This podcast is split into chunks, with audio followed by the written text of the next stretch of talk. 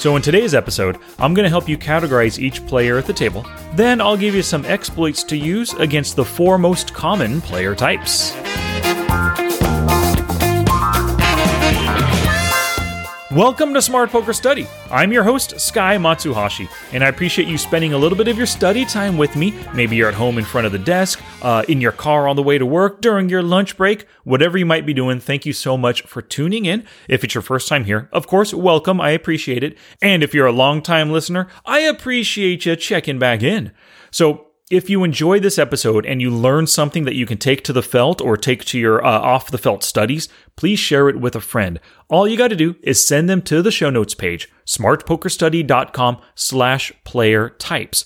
And I recommend that you go there for yourself because uh, in today's episode, I'm going to be talking about the four most common player types and give you some exploits against their basic characteristics. Um, but I'm going to give you two characteristics and exploits for each player type. However, in the show notes page, there is that uh, seven characteristics and exploits PDF. So I'm giving you two for each in this podcast. If you download that PDF, you're going to get seven for each player. So it's a very valuable bonus. Make sure once again, you go to the show notes page, smartpokerstudy.com slash player types. Okay, no more dilly dally. Let's get to it. Gambate! Hell yeah! Let's do this! I want to start you off with a little quote from Ed Miller in his book called The Course. Here's what he said The money available to a player winning long term comes from other players' willingness to put money into the pot with bad hands that a perfect player would not play. Now, let's let that sink in a little bit. Uh, it is just such a simple yet a profound statement. And I'm going to read it to you once again. The money available to a player winning long term comes from other players' willingness to put money into the pot with bad hands that a perfect player would not play. And that this is exactly why we must understand player types and why we must categorize, assign each of our opponents to one of these types when we're sitting at the table. When you're profiling your opponents, you're basically looking for weaknesses. When you see those weaknesses, you know exactly how to play against them to earn extra chips, either v- via value or from bluffing. You can also selectively target the weakest players who are most likely to give you their chips.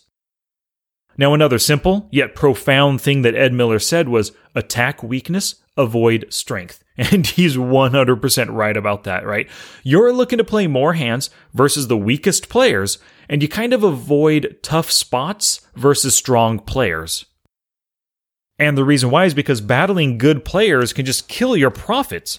We're all playing this game, at least in part, to make some money. Sure, we're having fun, we're exercising our mind, we are challenging other players, but ultimately we do want to make money. Now, since it's easier to make money versus the weakest players, that's who you must go after.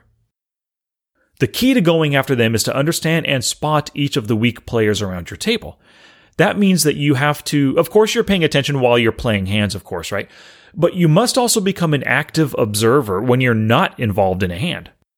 So, if a player just open raised from the hijack, and maybe it's the first hand they've played in three orbits, hey, he's likely a tight player and they only play the best hands. If another player makes her fourth limp in a row, she's likely a fish. And if a totally different player, maybe they three bet, then they triple barreled through the streets with Jack 8 suited after they flopped a top pair hand, wow, you've absolutely found a loose aggressive player here. But you only picked up on this. You were only able to categorize these players because you're paying attention to the action. You're not on your phone. You're not watching ESPN, um, uh, the Michael Jordan series, whatever you've got going on right now, right? You are folding your hand, but then you're watching how everybody else plays their hands, and you're especially paying attention to those showdowns, right? So before I give you some exploits to use against the player types. Let's talk about how you classify the more the four most common player types. First off, the four player types are loose passive, loose aggressive, tight passive, and then tight aggressive. Now, you basically heard me just repeat four different words in different combinations. Those words were tight, loose, passive, and aggressive. So I want to break those down for you right now. First is tight versus loose. Now, a tight player plays very few hands. Their VPIP, if you're an online player, it's probably less than 20%. Now, a loose player, they play a lot of hands. Their VPIP is higher than 20%. Now, I chose 20%, it's just a cutoff percentage. The higher somebody is, or yeah, the higher somebody is over 20%, like an ultra loose player, they might be a VPIP of 75 or 95%, right? And on the opposite spectrum, those ultra tight players, they might be VIP, VPIPing just 5 or 10% of the time. But 20% is that cutoff percentage that differentiates tight versus loose. Now, the other two words were passive versus aggressive. So a passive player, they don't raise preflop all that often. Their PFR, or preflop raise, is probably less than 15%. But those aggressive players, they raise a heck of a lot, and it's somewhere over 15%. Now, again, 15% is just a cutoff number differentiate, differentiating the two. With those ultra passive players, they might have a PFR of 1%. They only raise 1% of the time. That might be like aces and kings only, right? But those mega aggressive players, you'll often see them with a PFR at like 45% or even higher sometimes. Now, I'm going to get to the different player types right now, and I'm going to go through them one by one. And for each one, I'm going to give you a brief description, the common VPIP and PFR stats to look out for, like a few examples there. I'll give you the color coding that I use to help me spot these players more quickly, and I'll give you two tendencies and two exploits to use against each of them. But once again, don't forget to visit the show notes page, smartpokerstudy.com slash player types to get that special PDF with seven characteristics and exploits for each. And one final thing, you know that I believe that action is the greatest teacher, and you're listening to this podcast right now, but I hope that you are going to do as you consume. So at a minimum, I hope you're taking notes as you're listening, you know, doing as you're consuming. But here's a more impactful recommendation for you uh, if you're at your computer right now, open up Poker Tracker 4 and open up a few hands from yesterday, maybe three different tables uh, that, that you played yesterday. Now, as I go through the four player types here, look for each of these players at your tables. And if you find any players that you don't have a color code assigned to them, go ahead and put one in place, and that's just going to help it or help make it easier for you to classify them. And if you're not really sure based on VPIP or PFR, um, uh, like, like their numbers are kind of like in the middle and you don't really know where to classify them, go ahead and take a look at some of their other statistics like 3 bet or fold to steal or C bet or fold to C bet, and then just assign them one of the colors, right? All of your opponents should be color coded and classified by the time you get to 30 hands on them. And then don't worry, like if you color code them green for a loose passive player, but they turn out to be a loose aggressive player and they just start raising a whole lot more as time goes on, Great. Switch that color code from green to orange, right? Piece of cake. All right, so let's start talking about the player types. The first is the loose passive player. Now, as a description, loose basically means they play a lot of hands. Passive means they prefer making checks and calls versus those bets and raises. Of course, these loose passive players, they love to see flops. They stay in way too long with weak hands. And of course, with all those weak draws, they are your number one targets at the table. We often call them fish or calling stations. And just a, a, little thing to watch out for. If they raise you or if they commit a lot of chips aggressively post flop, you've got to watch out. There's a good chance these fish have the nuts. Now, some common VPIP and PFR stats, you'll see a 22 slash 6, maybe a 28 slash 5, or even a 45 slash 9. And if you need a little bit of help with understanding VPIP and PFR, if you go to the show notes page, I've got a special VPIP PFR video right there for you. Now, these fish, the calling stations, the loose passive players, I always color code them with a green color. I'll put it on their player box within the uh, poker software that I play on, the site that I play on, and I'll also color code my smart HUD to match. It just makes it stand out and make it more visible, right?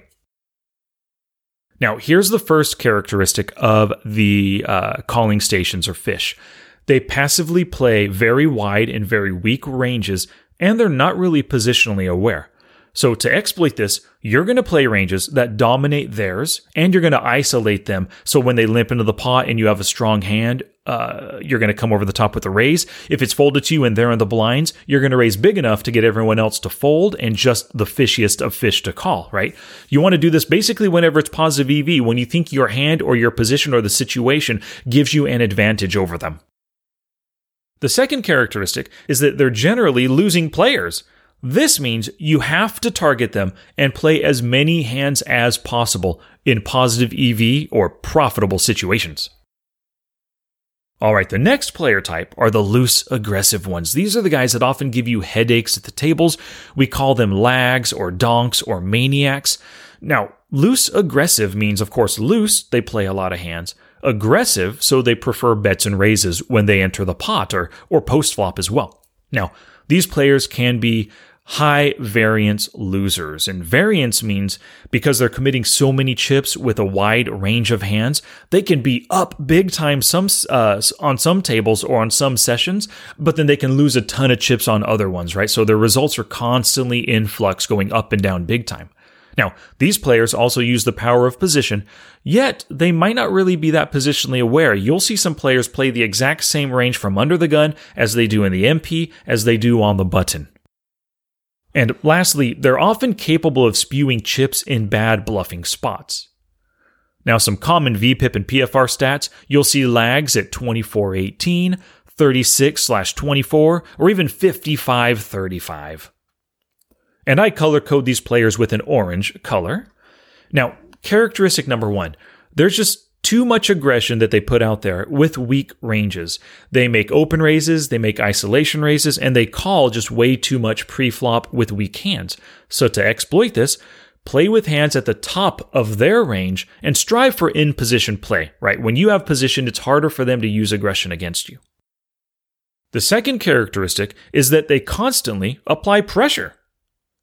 To exploit this, always gauge how well the board interacts with their range. So, however they enter the pot, you've got to think about the hands or the types of hands that they're doing it with. When they show that aggression, you've got to sometimes be willing to call a little bit wider with like second pair, maybe even third pair, when they can be bluffing with worse. Of course, if they're only betting better hands than your third pair, totally make the fold.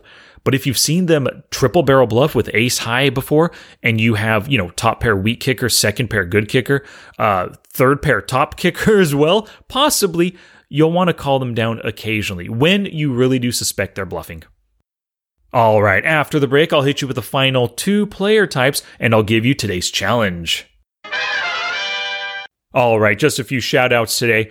Uh, first off, some people purchased Poker Tracker 4 through my affiliate link. They know I talk about it all the time. I use it when I coach my students. I use it for myself. That's how I use the Smart HUD through Poker Tracker 4. This is the best poker tracking software available, and it works for most most sites.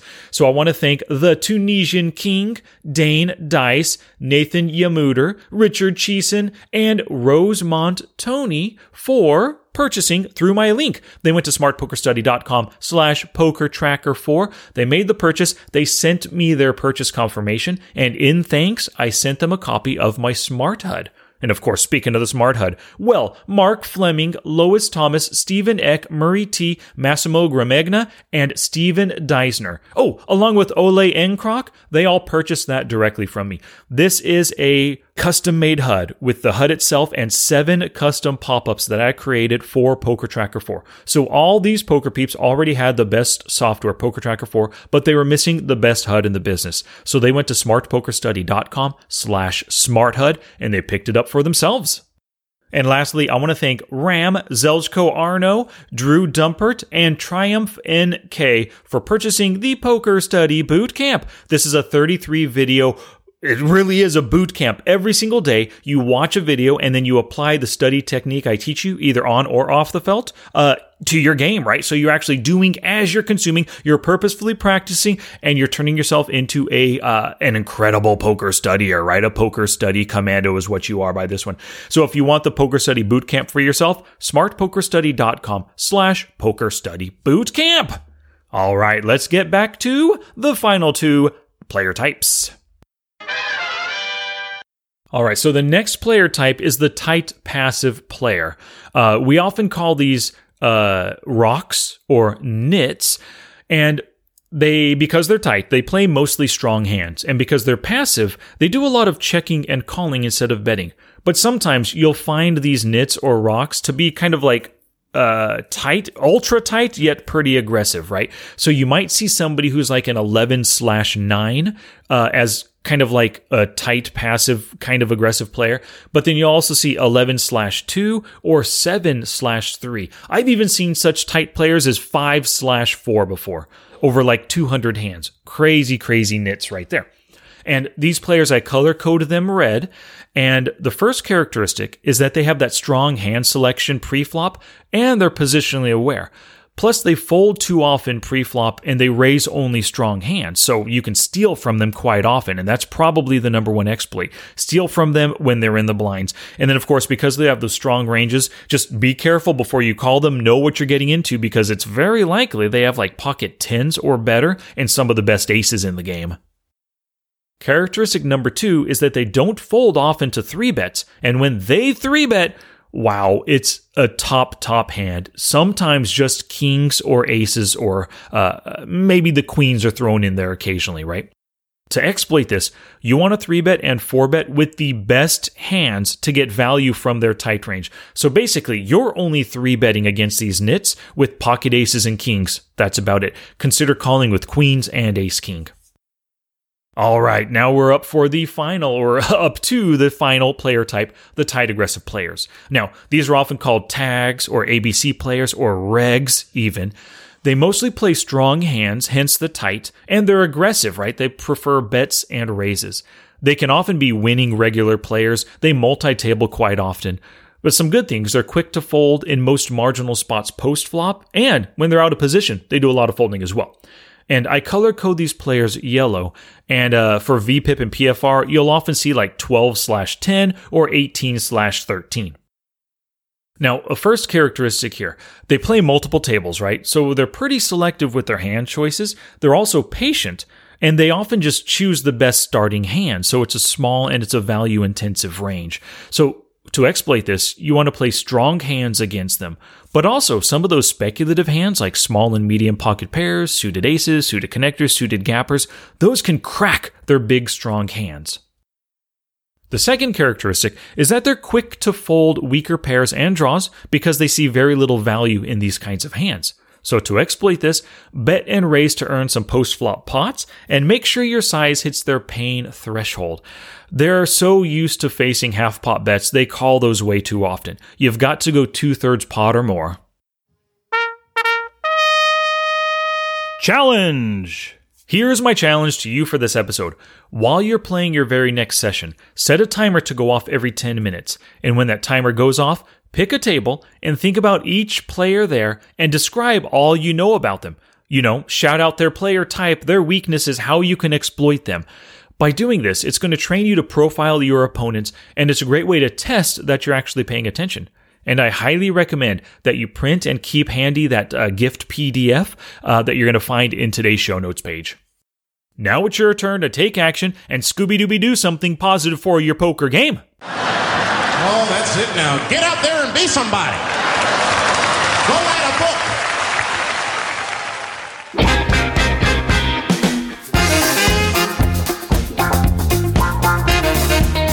Alrighty, poker peeps, your learning is not complete until you go to the show notes page, smartpokerstudy.com slash player types. Go there for yourself to pick up that seven characteristics and exploits PDF. And of course, send your friends there too so they can learn about the podcast. If you're down with taking action and you totally are happy working to improve your skills, you must become a member of thepokerforge.com. Every video that I give you teaches you some kind of strategy, whether it's on the felt or off the felt, pre flop, post flop, whatever it might be. But I also give you action steps to force you to take action, to do as you consume and improve your skills. So, once again, become a member of thepokerforge.com. Now, my other podcast, it's called Daily Poker Tips. That's available wherever you listen to podcasts. And to subscribe, just go to smartpokerstudy.com slash daily poker tips. Until next time, take action on and off the felt to become the player you want to be.